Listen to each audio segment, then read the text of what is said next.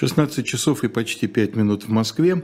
Э, на канале «Живой гвоздь» программа «Были о правах». Калой Хельгов, Алексей Кузнецов, Константин Ральнов. Мы, наконец, все собрались в этой студии.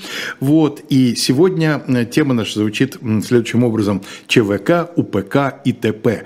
Дело в том, что э, прошедшая неделя в юридической сфере подарила нам просто россыпь аббревиатур. Аббревиатуры все эти нам известны, не новые, но сегодня по меньшей мере четыре разные аббревиатуры будут в обсуждаемых нами сюжетах ЧВК, УПК, ГПК и VPN. Да? Mm-hmm. Ну и вот э, перед тем, как мы перейдем к этим аббревиатурам, э, хотелось бы начать с какой-то удивительно трагической э, новости, хотя понятно, что на фоне происходящего она кажется малюсеньким эпизодом, но в ней, как мне кажется, как в капле воды, э, вся репрессивность э, нашей правоохранительной машины запечатлена прямо во время судебного заседания. Скончался подсудимый которого неоднократно суд отказывался э, менять, вып... менять меру пресечения, хотя защита представляла документы, свидетельствующие о том, что человек, э, в общем, тяжело болен. Да, речь идет о Евгении Пчелкине, который больше года находился уже в СИЗО по предъявленному обвинению в мошенничестве это, напомню, не на третий день хожу и думаю об этой истории, и думаю, ну как же так вообще? Человек просто завершил жизнь по какой-то нелепой причине там, а, того, что он не мог обратиться к врачам толком, того, что какой-то следователь там занял какую-то принципиальную позицию, что э, пока не признаешь вину, я тебя не отпущу и так далее, и так далее. Ну, какая-то глупая история с точки зрения, я имею в виду, э, объективного да, взгляда. И при этом никто не ответил. Вот что самое главное. Никто не ответил и боюсь, что не ответит. Потому что это, к сожалению, не первый случай. И, судя по всему, пока не будет привлечен кто-либо к этой к, к ответственности в подобных ситуациях, это будет не последний случай. И, конечно, я считаю, что здесь должны ну, нести а вот ответственность. Е- если бы вы были прокурором и если бы вы были на стороне добра, что бы вы предъявили в данном случае работнику суда? А, оставление в опасности? Ну, э, если бы я был прокурором и если бы я был э, работником добра, это может быть разные две стороны. Вот я почему и уточнил, что и то, и то. Здесь, э, во-первых, нужно смотреть, почему суд отказывал в избрании меры пресечения. Какие были предприняты меры для того, чтобы выяснить о состоянии здоровья человека. И были ли. И были ли вообще предприняты какие-то меры к этому нормальная вполне практика, когда заявляет, например, подсудимый о своем тяжелом заболевании, нормальная практика назначить его обследование. Причем обследование назначают, как правило, в СИЗО, где врачи... Э, ну, системные, скажем так. Они, ладно бы системные, дело даже не в этом. Во многих случаях они даже при наличии каких-то оснований для того, чтобы человека не содержать под стражей, они ну, если это не явная какая-то история, они, конечно, напишут, что нет никаких ограничений, которые бы препятствовали нахождению под стражей. Угу. Это тоже вопрос. Если такой документ был, то, естественно, такого врача тоже нужно привлекать к ответственности. И вот пока э, врач, следователь, эксперт, судья не будут понимать, что они будут нести ответственность в случае, если с подсудимым, обвиняемым что-то произойдет, до этого момента никаких изменений ожидать в этом, в этом направлении не стоит. Я просто задумался о тем, ну, с врачом понятно, у него есть его врачебная статья, ненадлежащее там оказание и так далее. А вот что можно предъявить судье?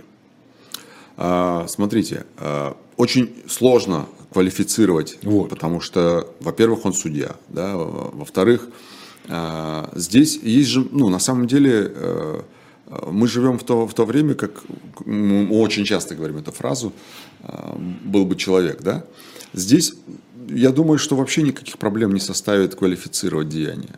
Ну, ты в первую очередь ты осуществляешь правосудие. Ну да, вот да. отказ правосудия, по вот. сути. Ты осуществляешь, осуществляешь правосудие, и ты его осуществляешь, ну, если говорить простым человеческим языком, криво. Да? Угу. Неважно, какая причина.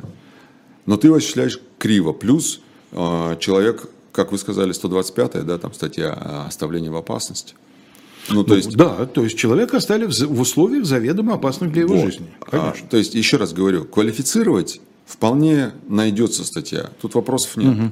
Вопрос в том, что даже проверку не начнут проводить. Понимаете? Mm. Потому что результатом проверки должно стать какое-то процессуальное решение, а, либо возбуждение дела уголовного, либо отказ в возбуждении дела. А когда речь идет о том, что это должностное лицо или судья, то мы знаем прекрасно, как сложно все это делается. Но опять же говорю, я не думаю, что здесь вопрос а, конкретно в том заседании, когда он скончался. Вопрос же в том, что он долгое время находился под следствием, и, находясь под следствием, а, был помещен в СИЗО. И тут вопрос и к следователю. А почему ты э, не провел соответствующее там, обследование его, да, не назначил, не выявил его заболевания, какие у него были и так далее, и так далее. Э, понятное дело, что сейчас вскрытие покажет.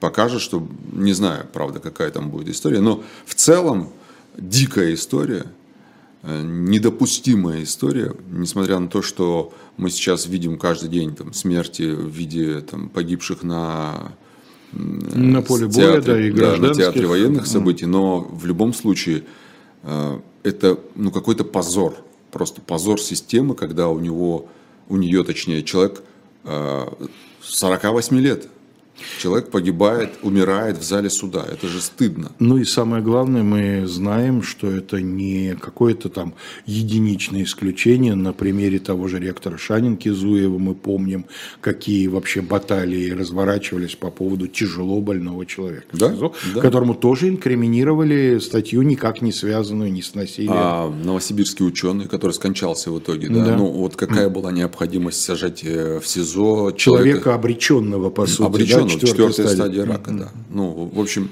и вот тут, ну, конечно, тут надо что-то менять, потому что, ну, невозможно дальше так смотреть на это. Это просто какая-то такая м- деморализующая вещь и вещь, которая абсолютно, а, ну, те, ну, дает такое, знаете, утрату всякого доверия к системе. Хотя и так оно ниже некуда, но тем не менее. Перейдем к другим нашим сегодняшним вот теперь к аббревиатурам. аббревиатурам да. А, УПК, ГПК. ГПК, да. Начнем с УПК, наверное, потому что это очень интересные инициативы, которые сегодня, в общем, хотят внести в УПК в новую статью 118 прим. 1. А, называется она «Ограничение доступа к информации, размещенной в сети интернет». Э, суть заключается в следующем. Вообще в УПК есть несколько мер, так называемых мер процессуального принуждения. Процессуальное принуждение, оно очень широкое понятие, и, например, избрание меры пресечения, это тоже является мера. Э, процессуального принуждения. Э, например, там, ограничение тех или иных действий, или там, та же подписка о невыезде, это все мера процессуального принуждения. И теперь вот в ВПК хотят внести новую э, меру процессуального принуждения, такую как ограничение доступа. Заключается она в следующем, что в случае расследования какого-то дела, например, о клевете, да, вот есть клевета в сети, да, 128 прим. 1, да, а, вот дознаватель и следователь могут обращаться в суд с ходатайством о том, чтобы на время рассмотрения, ну, то есть расследования данного дела в суде, а, чтобы суд э, мог ограничить доступ к этим сведениям да?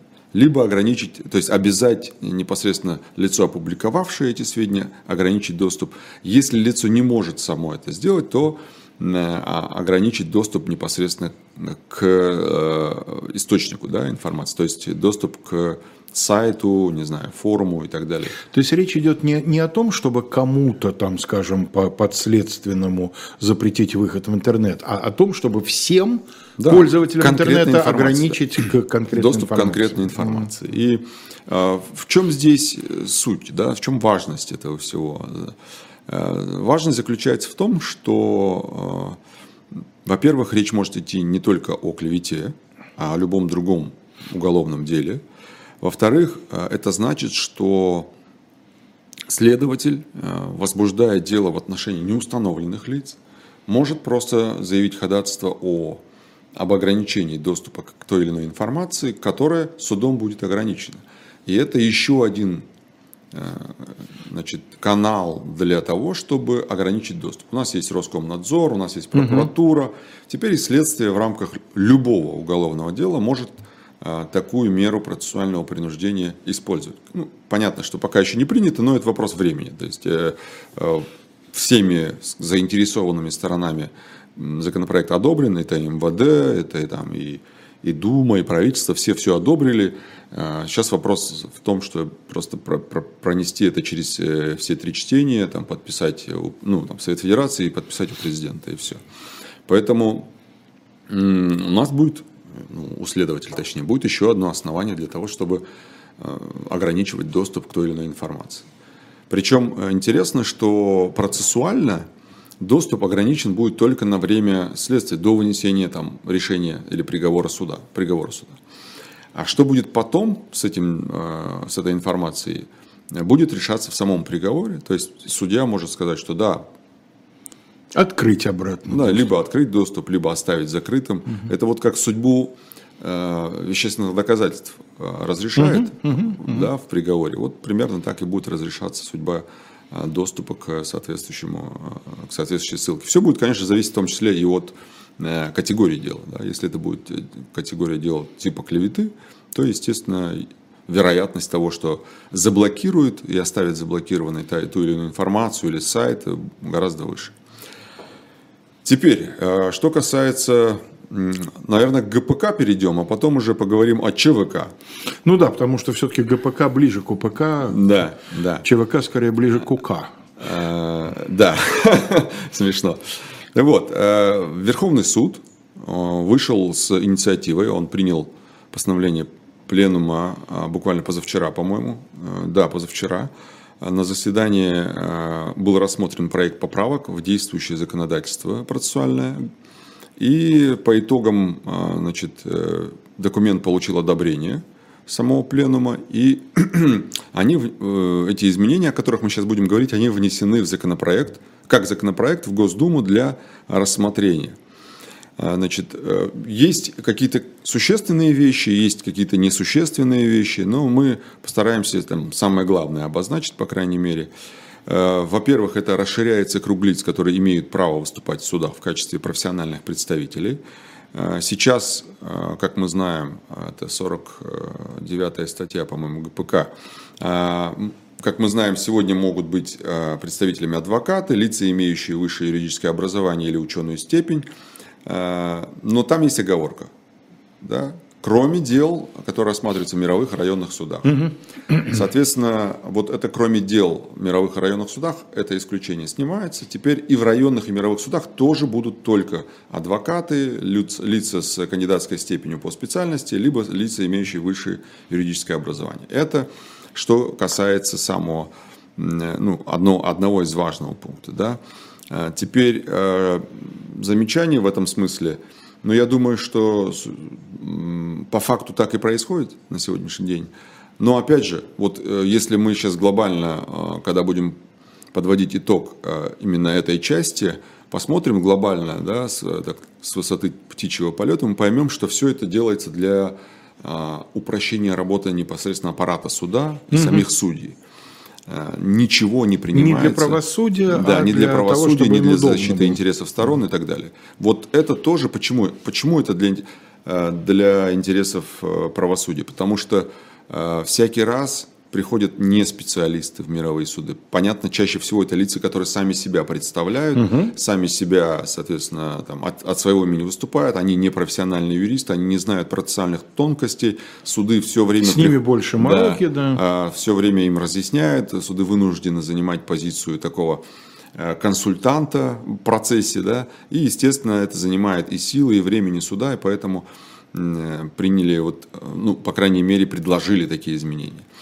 Теперь э, пенсионные дела э, предлагают рассматривать в контексте, э, в контексте тех же условий, как и закон о защите прав потребителей, то есть по месту нахождения или проживания самого истца. Если по обычным делам это по месту нахождения, в суд по месту нахождения mm-hmm. ответчика, то сейчас предлагаются пенсионные дела рассматривать именно так. Но здесь скорее здесь закрепляется уже существующая практика. Очень много э, суды все-таки принимают от пенсионеров какие-то иски, э, связанные с пенсионными начислениями, неправильным расчетом и так далее, и так далее, mm-hmm. они принимаются все равно судами по месту жительства пенсионеров, просто сейчас закрепляют таким образом эти самые э, поправки, э, точнее, этими поправками закрепляет существующая практика.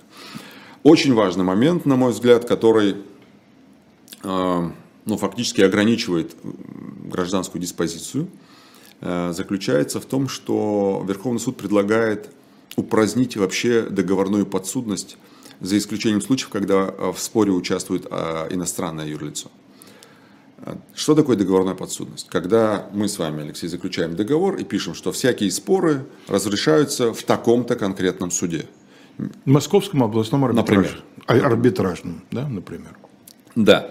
И теперь вот эта наша с вами воля, она будет ограничена, ну, если поправки будут приняты, эта воля наша будет ограничена, и мы с вами не сможем указывать подсудность определять подсудность по договору. Мы сможем с вами э, исходить из требований закона и говорить о том, что у нас в соответствии с законом э, дело рассматривается по месту нахождения ответчика и э, по общим правилам. И теперь возникает такой вопрос, а почему так происходит?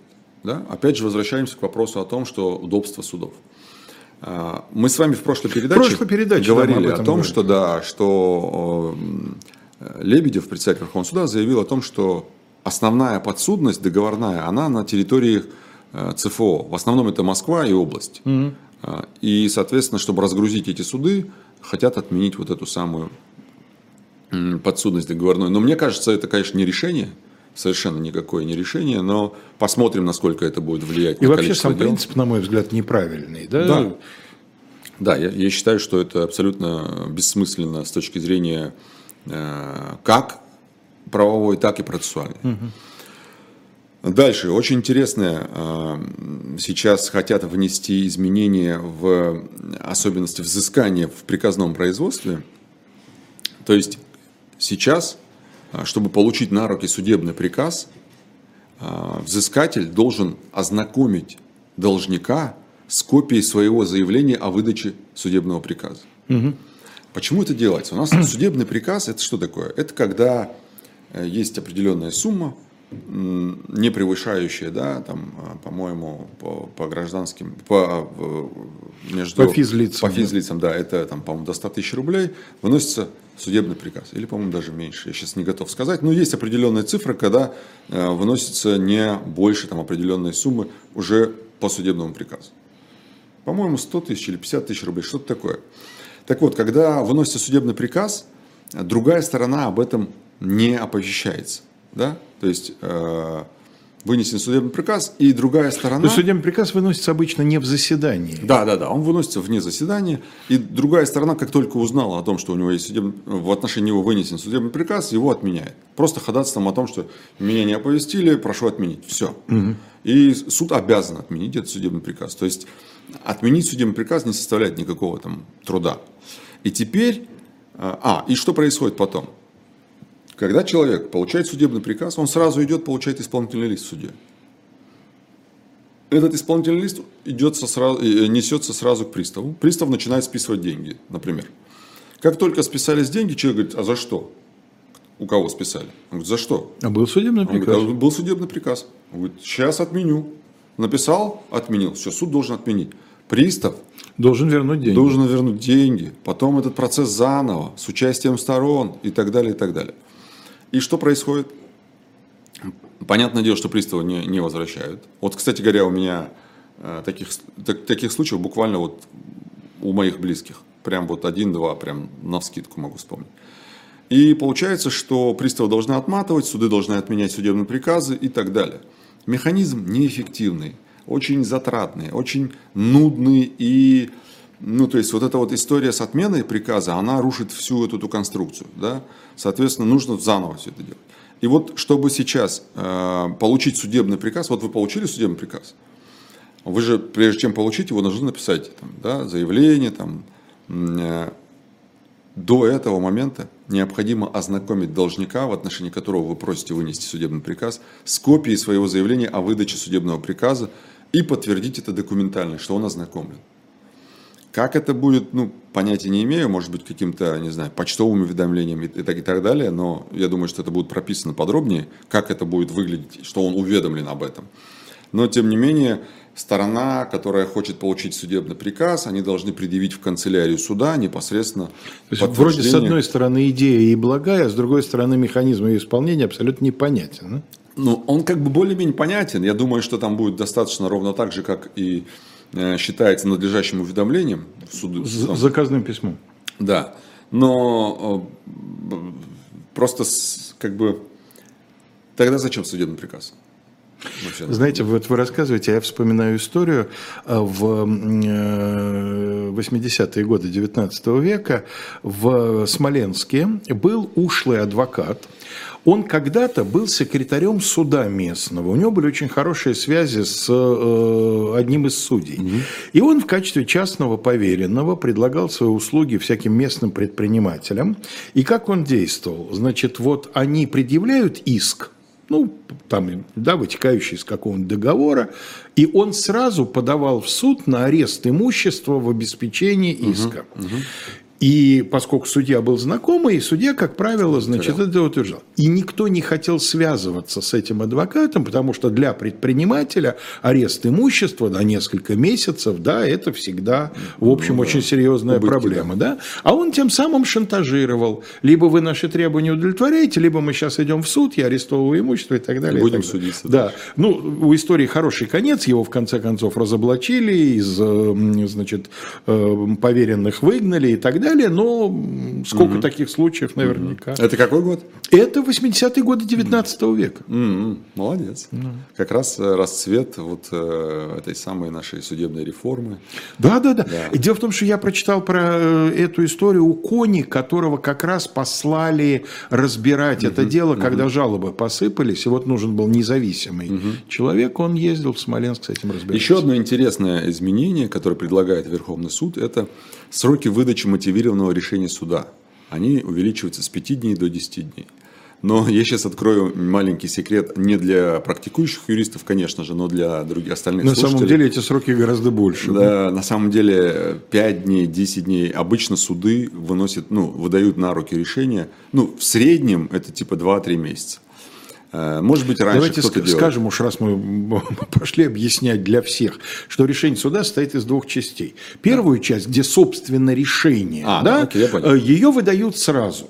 Да, то есть э, есть резолютивная часть, есть мотивировочная Резолютивно. А вот чем суд руководствовался да, при принятии решения, то, что на самом деле может быть чрезвычайно важно при апелляции да. той же самой, да, вот это тянется иногда И неделями. Происходило следующим образом, когда а, сторона получала мотивировочное решение, где просто только решение, постановил, да, там, или решил. Резолютивная. Да, резолютивная часть, часть да.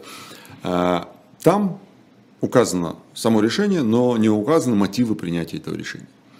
Мотивировочная часть обычно выдавалась или выдается, и сейчас это бывает довольно часто, и в Москве в том числе, там, месяц, два расписывают. Некоторые суды по, по, по 3-4 месяца не выдают угу. решение. Угу. А потом, когда через три месяца вам выдается это решение, там стоит дата три месяца назад. И все сроки уже пропущены. Так очень часто бывало. И поэтому э, юристы стали делать следующее. Как только они получают э, резолютивную часть да, решения, они тут же пишут краткую апелляционную жалобу и говорят, что с решением не согласны, более расширенную жалобу напишем при получении То есть они действуют зеркально, да? Да, да. абсолютно. Ну, вынуждены, вынуждены действовать зеркально. И э, здесь Получается, что смысл вот в этих изменениях с 5 дней до 10 дней никакого, никакого абсолютно. Все равно эти решения будут выноситься позже и задним числом. Тут э, вообще никаких, никакого смысла нет. Здесь, ну, если глобально говорить, я называю такие изменения косметическими. Они вот где-то что-то там меняют, mm-hmm. вроде как что-то получше стало, где-то поудобнее стало работать. Но в целом э, по пенсионным все также могут э, подавать по э, месту нахождения истца. Э, суды, что касается дипломов, суды реально не имеют возможности проверять, проверить ну, диплом, да. является он подлинным, не является. Я думаю, что здесь больше расчет сделан на то, чтобы потом я имею в виду вот ограничение да, доступа представителей, я думаю, что на это больше рассчитано, чтобы люди как-то обратно сказать тоже. Это сокращение, проток... сокращение протоколов судебного заседания. Теперь протокол, ну, Верховный суд предлагает давать сокращенные протоколы, это значит, что там будет написано, да, такому-то числа там состоялось такое-то заседание, присутствовали те-то, те-то, те-то, там, и типа все остальное вы можете послушать в аудио э, протоколе судебного заседания. Но по большому счету это, опять же, облегчение работы аппарата суда, но ну, это сильно ущемляет интересы сторон, потому что любой юрист нам скажет, что протоколы нужны для того, чтобы проверять э, в вышестоящих инстанциях, да, проверять достоверность, обоснованность решения, ссылаться на те или иные значимые заявления сторон, которые должны быть указаны в этом протоколе, и говорить, вот, согласно протоколу, сторона сказала то-то, то-то. То есть то -то, вам, адвокату, это добавляет расходов, что вам нужно нанимать расшифровщиков, которые будут из аудиопротокола делать текст, потом этот текст надо что, заверять у нотариуса? А, к сожалению, это не сработает, Нет? потому что ну, а, никто не будет слушать аудиозапись Конечно. в апелляции. Угу. А то, что я там стенографировал сам, где-то там, сидя за своим компьютером или там, неважно, нанимал специалиста, это по большому счету для суда не является э, никаким доказательством и основанием, чтобы, угу. чтобы ссылаться. Поэтому здесь, конечно, аудиопротокол никогда не заменит э, письменный протокол, который обычно прикладывается к, э, к материалам дела. И поэтому в целом, если резюмировать вся эту, всю эту историю, конечно, это знаете, такое ощущение, что Верховный суд так вниз крикнул, сказал вниз, что вы хотите судам. И суды говорят, мы хотим вот это. Взмолились вот суды, это, да, вот освободите это, нас. Да. И говорит, ну ладно, вот это не смогу, а вот это смогу сделать. Угу. Давайте вот это сделаем. Очень хороший образ, да. Да, вот такое вот ощущение, знаете, что угу. не, вообще не людей это касается, а касается вот аппарата и все. Судьи говорят, Думаю, ну, что так оно и ну, есть. Мои помощники не успевают писать протокол. Ну давайте сделаем уже аудио. Зачем они нужны эти протоколы? Ну ладно, давайте сделаем. Вот такой подход, понимаете? И Никаких и мы будем надежд смотреть просто. фильмы про американский суд, где на переднем плане сидит человечек и все аккуратненько стенографирует. Да, да. Теперь э, предлагаю все-таки перейти к другой нашей. Э, У нас VPN и ЧВК. Да, осталось. Да. да. ЧВК все видели это прекрасное. Я, я, честно говоря, когда я увидел фотографию, я думал, это проект здания, который должно быть. А потом я начал культурный центр ЧВК да, Вагнер, да, да, да, да. Я думал, это проект здания, потому что это очень похоже на историю из фильмов, причем фильмы из будущего такие, знаете, где. Вот. И э, когда я прочитал, что открылся офис там как, как он называется, культурный офис? Нет, не культурный, это я от себя добавил, ну, в общем, центр, центр ЧВК, ЧВК Вагнер. Э, во-первых, конечно, конечно, нужно сказать, что в нашей стране, которая называется правовым, правовым государством, хотя, э, на мой взгляд, мы перестали быть таковым уже достаточно давно, э, в нашей стране монополия на оружие принадлежит государству. Нет невозможности нам с вами хранить и носить оружие, нет невозможности создавать юридические лица, которые бы хранили носили оружие, за исключением частных охранных предприятий, я имею в виду. То есть э, военных компаний создавать возможности в нашей стране нет. Э, поэтому, конечно, это вызывает какой-то, ну, уже вообще совсем какой-то запредельный диссонанс. Как это вообще? Ну, это же чистая уголовка, ну как так?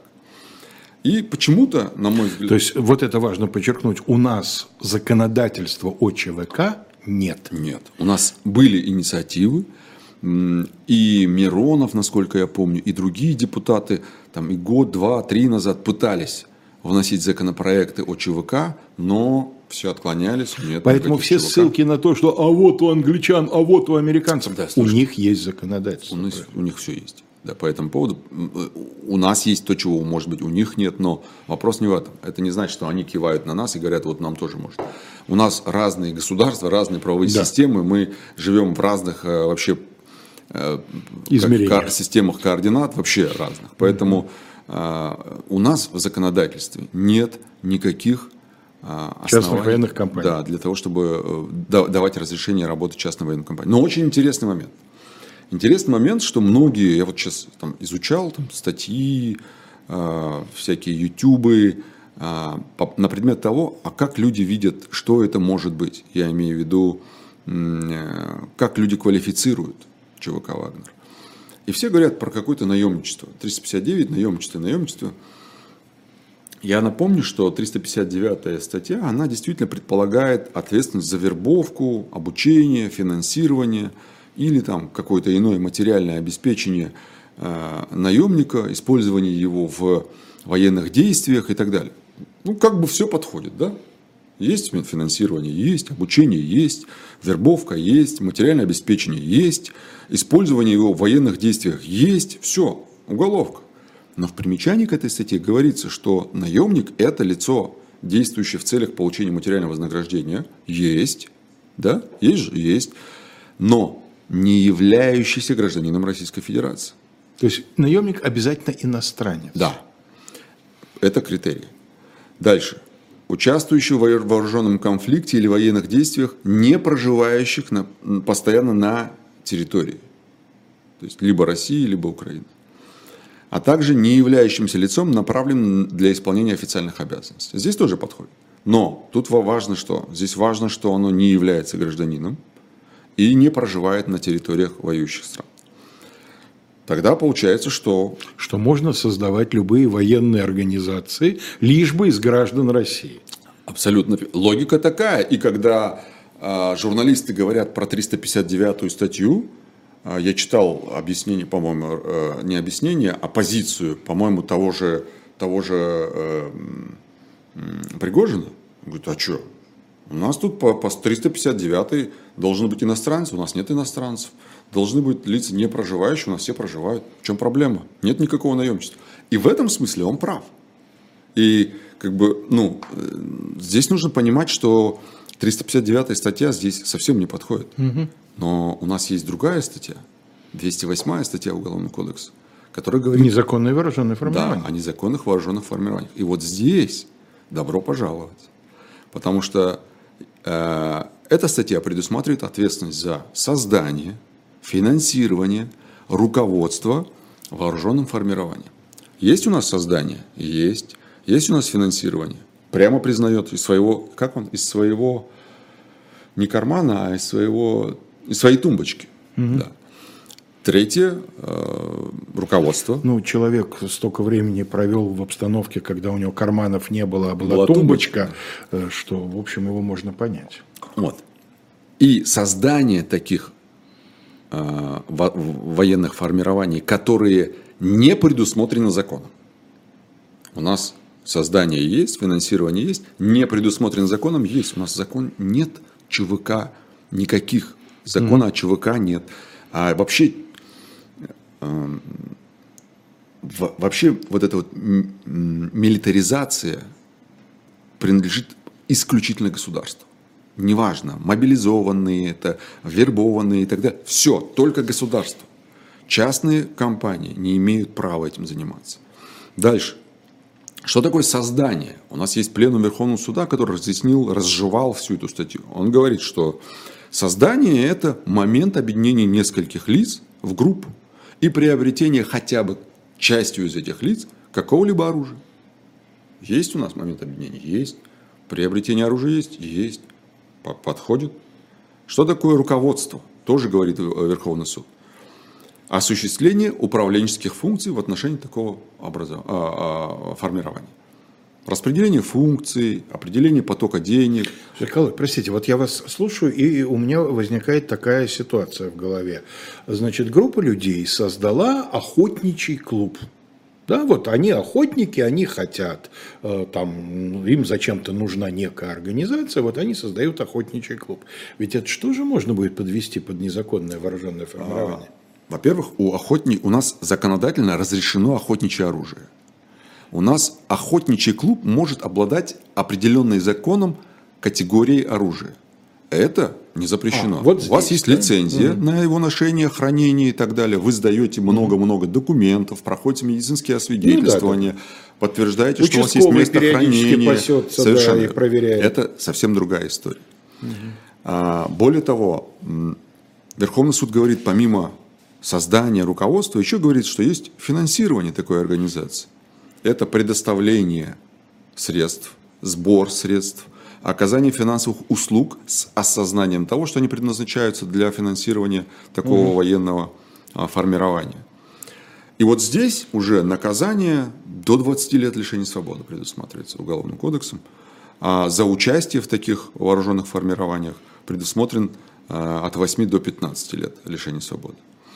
Теперь, я уже сказал, у нас запрещены все частные военные организации. Никакого закона у нас нет.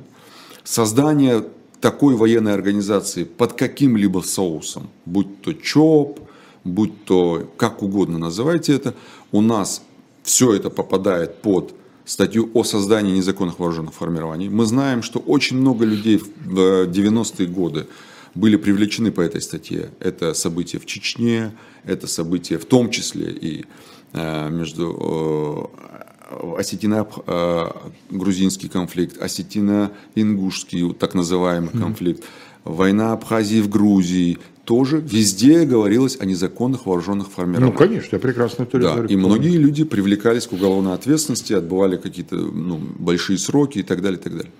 Но здесь,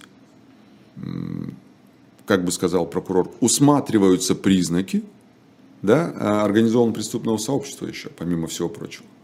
То есть а, в чем Эм, смысл организованного преступного сообщества. Это уже другая статья, 210, она идет в совокупности с основной статьей. Да? Утяжеляя да, ее. Она, она говорит о том, что был конкретный поток денег, распределение функций, что был, была иерархия, что э, была жесткая дисциплина и так далее.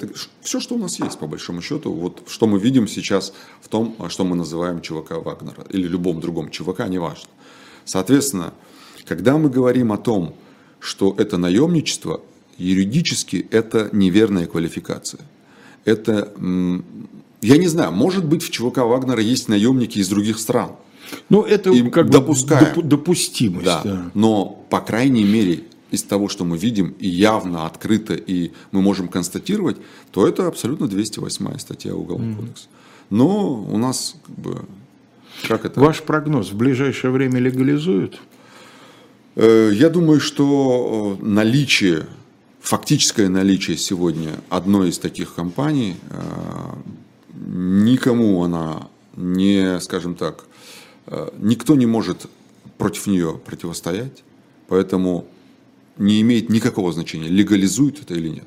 Я считаю, что легализуют, она будет существовать, не легализуют, она будет существовать, она уже существует. Поэтому смысл в легализации не вижу никакого. Ну, а случись какой-нибудь суд в Гаге, и без нее ну, столько... Я думаю, что нет.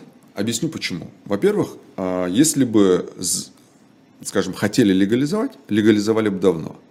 Но, на мой взгляд, риски лежат в другой немножко плоскости. Не в плоскости того, что ЧВК а, выйдет из-под контроля. Хотя и это может быть. Да? Если выйдет из-под контроля, можно всегда квалифицировать как незаконно вооруженное формирование. Ну, конечно. Но есть другая история еще. Если узаконить ЧВК, так что мешает нам с вами учредить ее третьим, пятым, десятым? Да, понятно, что там будет большое внимание, и это невозможно будет без соответствующих разрешений там, силовых структур, но сам факт возможности создания такого, э, такой э, организации уже будет говорить о том, что кто-то другой захочет, да, угу. или как это говорят, какая-то другая башня захочет это сделать, да, угу. ну, может быть, как бы риск. Поэтому я думаю, что э, легализовывать, по крайней мере, в ближайшей перспективе не будет, но при этом нужно сразу оговориться, что разницы никакой нет, легализуют или нет. Что, если Ген... надо будет, она будет существовать. Генералиссимусу Франко приписывали фразу «друзьям все, врагам закон». Вот, вот я здесь, ее и вспомнил. Да, да, вот здесь как раз закон, а нет никакого я, закона. Я ее и вспомнил. Есть просто все друзьям, вот и все. М. А, еще одна интересная история – это с изменениями в Уголовный кодекс. Очень интересно, причем я, когда изучал этот, этот момент, я увидел ссылку на сайте Госдумы и почитал об этом законопроекте, но потом не нашел его. Но тем не менее, это не значит, что его не будут принимать. Я думаю, его примут. Более того, после того, как его примут, его же примут в отношении еще и физлиц. Я же, конечно, говорю об иноагентах и все, что с ними связано. Мы уже неоднократно говорили, что иноагентов все, с каждым днем все закручивают, делают из них изгоев, людей третьего сорта и так далее, и так далее. В 239 статью Уголовного кодекса, которая говорит о создании коммерческой организации, посягающей на э, личность и права граждан, э, интересная статья, конечно, организацию создавать для того, чтобы посягать на личность и права граждан. Но, допустим, э, здесь смысл законопроекта заключается в том, что если вы, будучи учредителем, руководителем, участником такой организации официально, и при этом вы призываете или, как сказано в законе, побуждаете граждан к отказу от исполнения гражданских обязанностей, речь идет, конечно же, о плашке иностранного агента, ну, мы часто видим, зачем вы ставите эту плашку иностранного агента, угу. для чего вы это ставите, вы же находитесь за границей, какая разница и так далее. Так вот, я... Не смеете ставить плашку? Ну, да, я видел это в отношении э, Гозмана, ну, понятно, что... Вот наши все через да, это прошли. И Венедиктову, и Шендеровичу да, да. совершенно... Не, э, если Венедиктов еще в России, то понятно. А типа вопрос остается о чем? А чего вы там, если вы уехали? Зачем вы это делаете? То, что Венедиктов в России комментаторов не останавливало. А вы должны бросить им в лицо. Да, да, да. да, да. А, никто не думает о том, кто потом будет э, разбираться с уголовными делами на этот счет. Mm-hmm. Так вот, если э, некоммерческая организация она, или коммерческая организация, неважно, нет, хотя здесь речь идет об, о некоммерческих организациях в первую очередь, призывает э, исполнять вот, не исполнять вот эти вот свои обязанности граждан, то предусматривается сейчас уголовная ответственность до 6 лет, если я не ошибаюсь, да, лишение свободы до 6 лет. Э, если коротко говорить, то НКО, включая, кстати говоря, НКО иноагентов, да, угу. которые уже признаны иноагентами, например, призывает отказываться от того, чтобы ставить плашку, то это квалифицируется как призыв не исполнять. А у нас были, я что-то вот сейчас пытаюсь порыться в памяти, не припоминаю. У нас какие-то вот там ФБК или кто-то еще призывал не ставить эти плашки. С чего вдруг они возбудились? Я не могу сказать. Э, Ничего я не, не вижу логики память, в этом. Да. Но я вижу логику в том, что если сегодня это приняли в отношении НКО, то завтра это примут При, в отношении физ, физлиц. физлиц. То есть это абсолютно. заход такой. Да, я думаю, что вот э, такой Понятно, заход. может быть. И вполне, может быть, вполне это логично. Допускаю, потому что все, что происходит с иноагентами, именно угу, по этой тут, схеме тут и происходит. Же, да, да, тут же спускается. А, именно по этой схеме и происходит. Но это еще не все. Этим же законопроектом ужесточает ответственность за создание э, религиозного или общественного объединения, деятельность которой сопряжена с насилием над гражданами над гражданами или причинение вреда их здоровью. Я честно, я не понял, о чем речь. Ну, если это то, что когда-то в советское время называлось изуверские секты, был такой термин, то, мне кажется, в уголовном законодательстве раньше были такие положения. Ну, у нас есть вполне экстремистских статей на эту тему. Да. А, поэтому мне, честно говоря, не совсем понятно, что имеется в виду создание э, организации религиозной или общественной, причем объединение, это значит, речь идет не о зарегистрированных организациях, а просто декларируемых, да, как угу. объединение. И деятельность которого сопряжена с насилием над гражданами или причинением вреда им здоровью, не могу понять. Я, ну, как бы, трудно себе представить, что какое-то объединение будет сегодня проводить митинги. Слушайте, а может и... это скрепы? Может быть, разделавшись с гомосексуалами, на садомазохистов замахнулись? Может быть, их тоже сейчас будут всячески ущемлять. А, Хотя еще... вот это, как мне кажется, в полном русле нашей национальной традиции находится. Ну да, ну да. Так что да. тут поддержать бы надо. Ну, э, переходим к нашему сегодняшнему, Квипену, точнее, да. оно не сегодняшнее, но оно появилось, да, появилось да. сегодня. А, нет, это даже не вчерашнее, оно появилось на сайте э, Томского Октябрьского районного суда, по-моему, 3 ноября, если не ошибаюсь. Угу. Но само решение появилось сегодня – а вот непосредственно э, принято оно было, по-моему, где-то вот неделю назад. В общем, суть в чем? Как говорят в народе, под Казанскую. Казанская Божья Матерь четвертую, а, вот под Казанскую, под Казанскую приняли, да. А мне, как мусульманину, я думаю... Я поэтому да, тут да, же да, и да, разъясняю. Да. А, речь идет о... Вообще, дело очень интересное. Значит, есть такой мессенджер, Виполе называется. Это, я уже даже посмотрел, это э, сейчас скажу, болгарские э, ребята сделали такой мессенджер. Он прикольный чем? Ты пополняешь баланс его и можешь звонить с него и нельзя определить, откуда ты звонишь, что-то такое. То есть это соединение мессенджера с VPN? Ну, соверш... ну что-то такое, ну, да? Для, да, то есть для, э, для, сложно, таких, сложно определить, я, откуда ты звонишь. Угу. Да? И эм, очень интересно. Э, некий гражданин, гражданин, причем интересно, что суд не скрывает его данные, Белаус, он пишет угу. фамилию, значит, э, установил на своем компьютере дома вот этот вот мессенджер или там как его назвать, мессенджер и, и, и возможность звонить. Да, мессенджер наверняка, mm-hmm. да. Э, Виполе, он его установил себе на компьютер и использовал его для каких-то целей. Непонятно, не говорится, для каких целей он использовался. Говорится лишь о том, что он таким образом, используя этот самый Виполе, он таким образом а, избежал возможности значит, определения его IP-адреса и вообще избежал возможности эм, отслеживание его активности в сети интернет. То есть препятствовал слежению за собой. Да, да. Что может быть циничнее в наше время? Так вот, он, э, суд говорит, он записал, говорит, этот э, мессенджер к себе на диск, ну, то есть скачал его, установил его. И э, я процитирую, это, конечно, фантастическая формулировка. Для меня, сейчас, сейчас скажу, это, это просто, вот.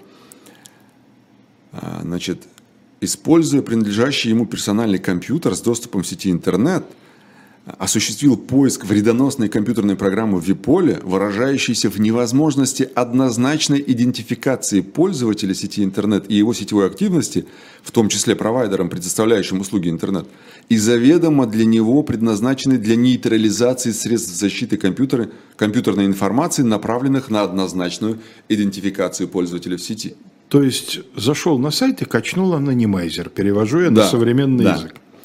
В результате, э, пишет суд, в результате использования Белоусом вредоносной компьютерной программы Виполя были нейтрализованные средства, нейтрализованные средства защиты компьютерной информации, выразившиеся в невозможности однозначной идентификации пользователя и его сетевой активности в сети интернет, в том числе провайдером ПАО Ростелеком, оказывавшим услуги доступа в сети интернет. Это, конечно, фантастически. То есть это такая крутая реклама для приложения. Ну, это да, безусловно. Я думаю, что сейчас, э, так сказать, в офисе не первый день празднуют э, такой подарок. А, смотрите, мое мнение, э, там в приговоре дальше пишется, что разрешить судьбу доказательств и персональный компьютер, который хранился в камере хранения УФСБ по Томской области, там, обратить в пользу государства. Это, это доказательство точнее вещдок.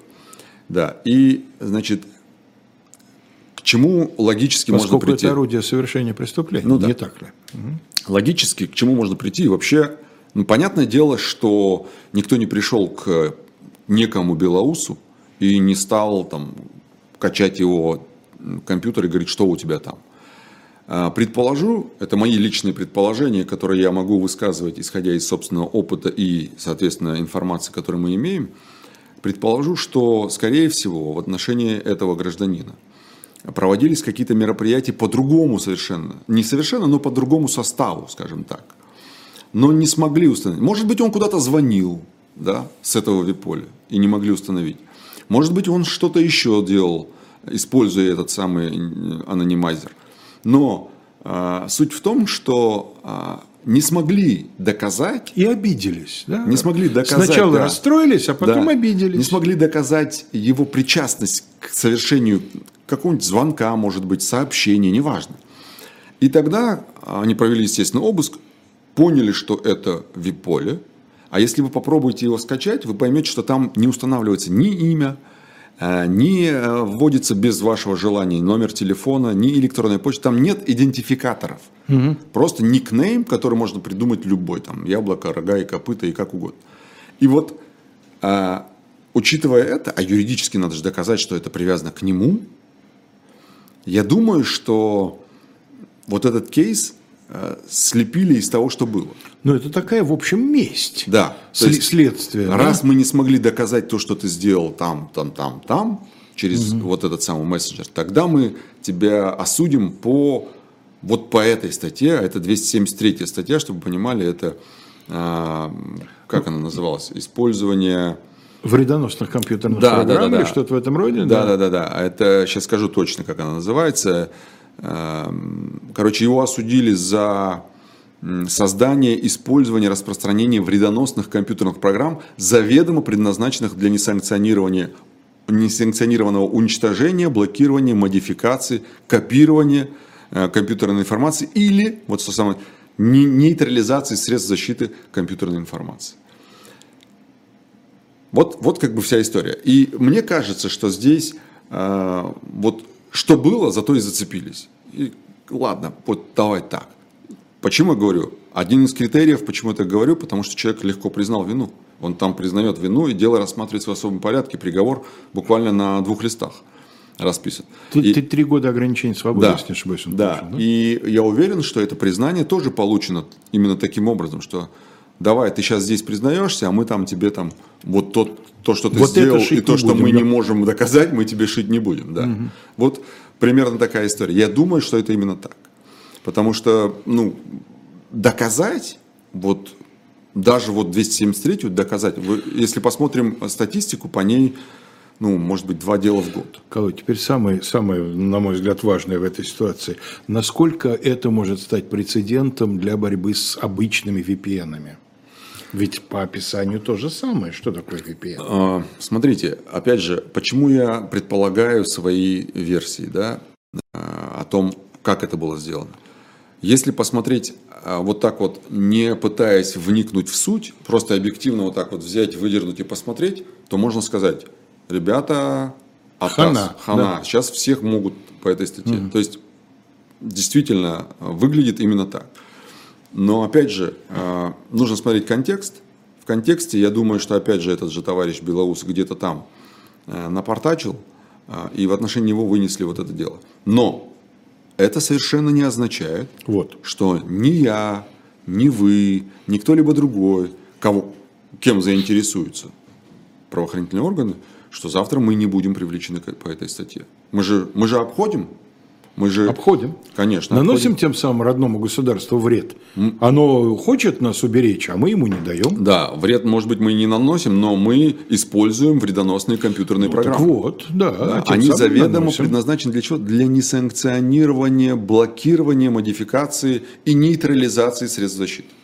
То есть от нас защищают, а мы эти защиты... Вот, я и говорю, государство нас пытается защитить, мы ему не даем, мы наносим тем самым ему вред. Вот, поэтому э, с одной стороны, можно говорить о контексте, как я сейчас там ссылаюсь, там, что, наверное, там что-то было не так. Но с другой стороны, извините, но сам приговор-то, формулировки в приговоре, вот убери там виполе и поставь туда, не знаю, VPN какое-нибудь название. Будет все то же самое. Поэтому говорить о том, что да нет, нас это не коснется. Ну, вообще в нашей стране давно уже нельзя такое говорить. Mm-hmm. А уж э, что касается использования каких-то технологических вещей, так вообще никаких гарантий никто дать не может. Замечательно. На этой оптимистической ноте хочется прерваться до следующего четверга, потому что, мне кажется, той информация, которую мы сегодня уже получили, для хорошего настроения более чем достаточно. А, в ближайшее время на канале «Слух и эхо», то есть на канале «Живой гвоздь» программа «Слух и эхо», наш молодой коллега Василий Полонский сегодня отвечает на ваши вопросы.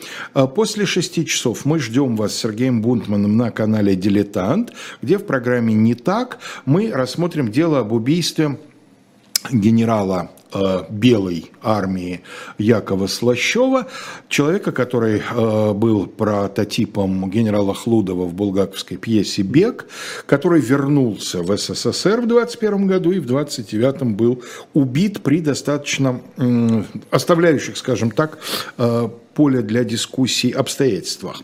Э, после семи на канале «Живой гвоздь» в программе «Особое мнение» Константин Таранов беседует с э, экономистом Евгением Гантмахером.